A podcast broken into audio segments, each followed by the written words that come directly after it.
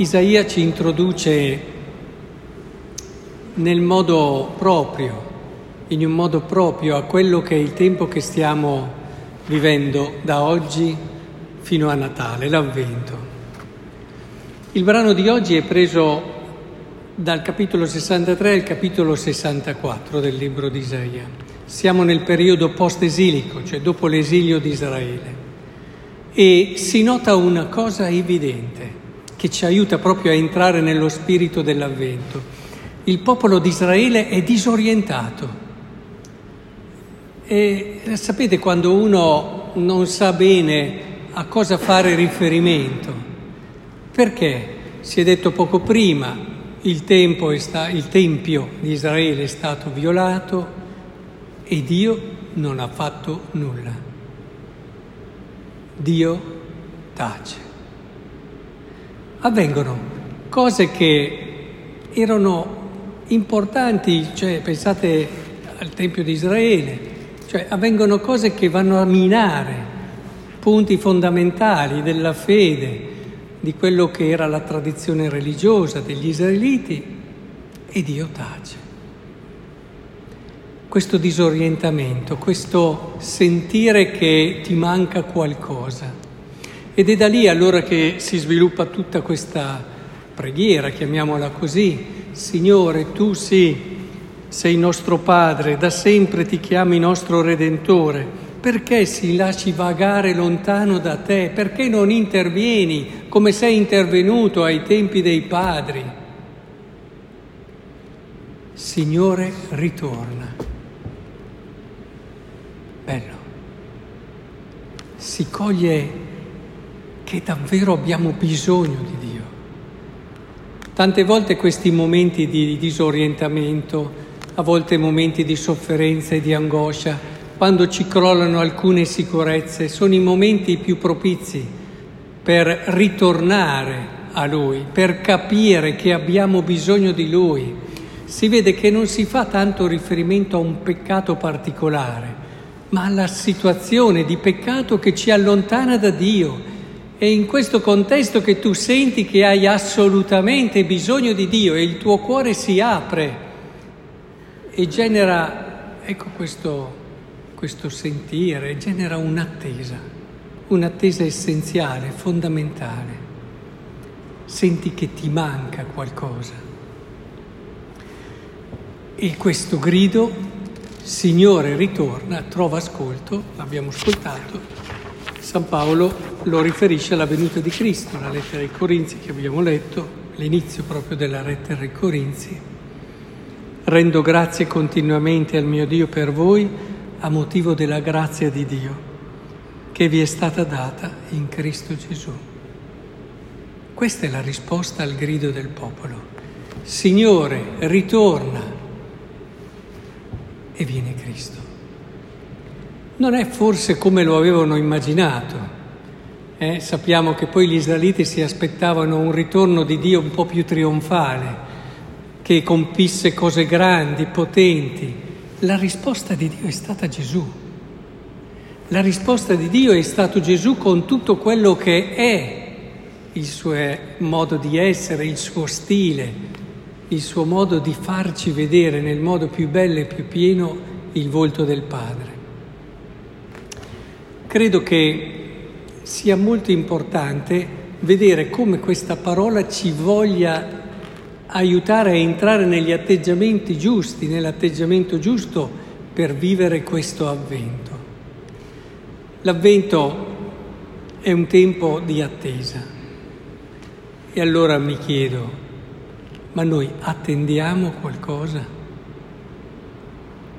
Perché una persona che non si attende più niente è una persona che non vive più.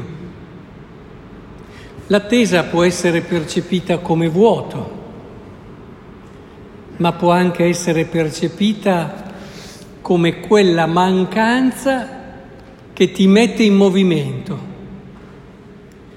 quando uno non si attende più niente è fermo. Ormai avete mai sentito quelle persone? La vita, questa è la vita. Dicono così. quasi a dire c'è qualcosa che è sopra di noi e noi ci rassegniamo. Questa è la vita. Quante volte dopo che succedono cose o malattie o anche il venire meno di qualcuno oppure situazioni particolari, eh, questa è la vita. Beh, io ci sono alcune frasi che da quando sono qui vi ho detto che dovremmo cancellare dal nostro vocabolario. La prima è come va? Si tira avanti, via non è una risposta cristiana. La seconda è così è la vita. Il cristiano è una persona che non tira avanti. Il cristiano non è una persona che dice così è la vita. Il cristiano è una persona che ha dentro il cuore un'attesa e anche nei momenti di maggior prova, difficoltà e sconforto sa che questa mancanza è un'invocazione, è un gridare a Dio, ricordate Isaia, Signore ritorna, è un mettersi in moto perché la vita è così, è un ripartire continuo.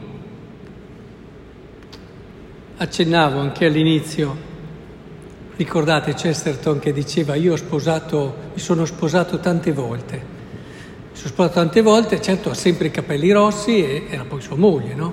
eh, che l'ha risposata tante volte. Il segreto per mantenere vivo un matrimonio è rifarlo tante volte, ma non con un altro, come adesso un po' a volte si vede, ma con la stessa moglie.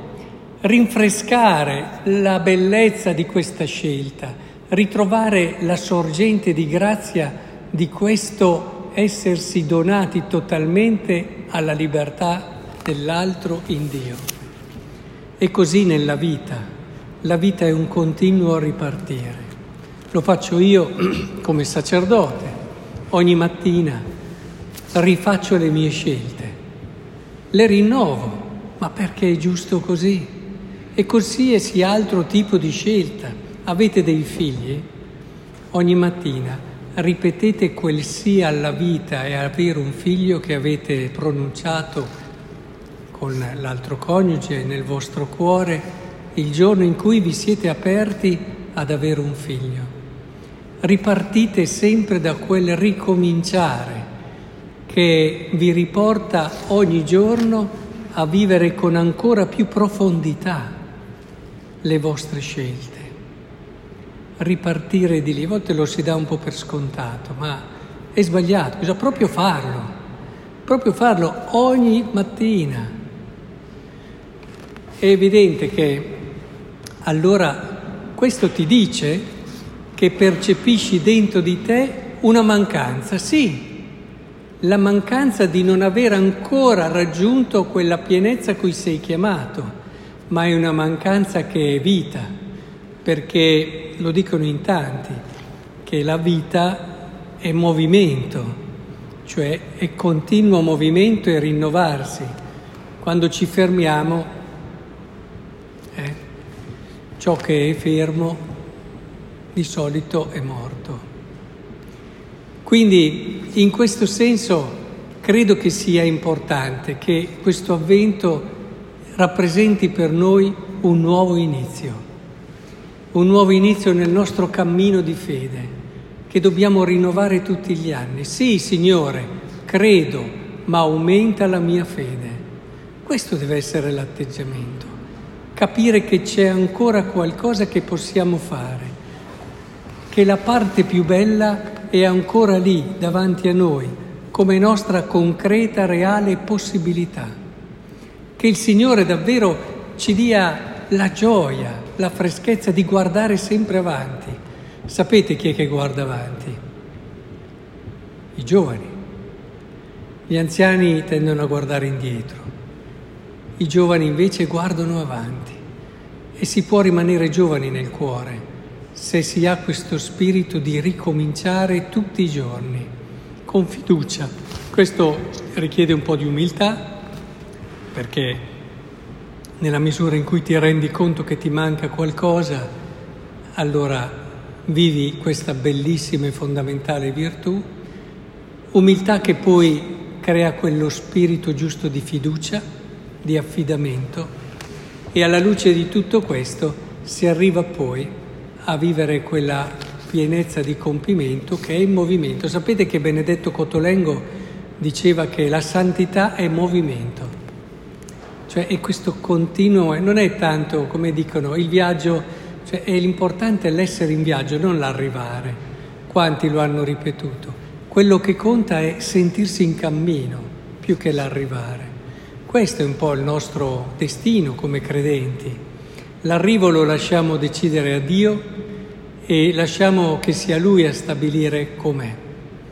L'importante è che ci trovi pronti, vigilanti, come dice il Vangelo, e questo essere vigilanti in fondo non è altro che in cammino, pronti a ricominciare tutti i giorni.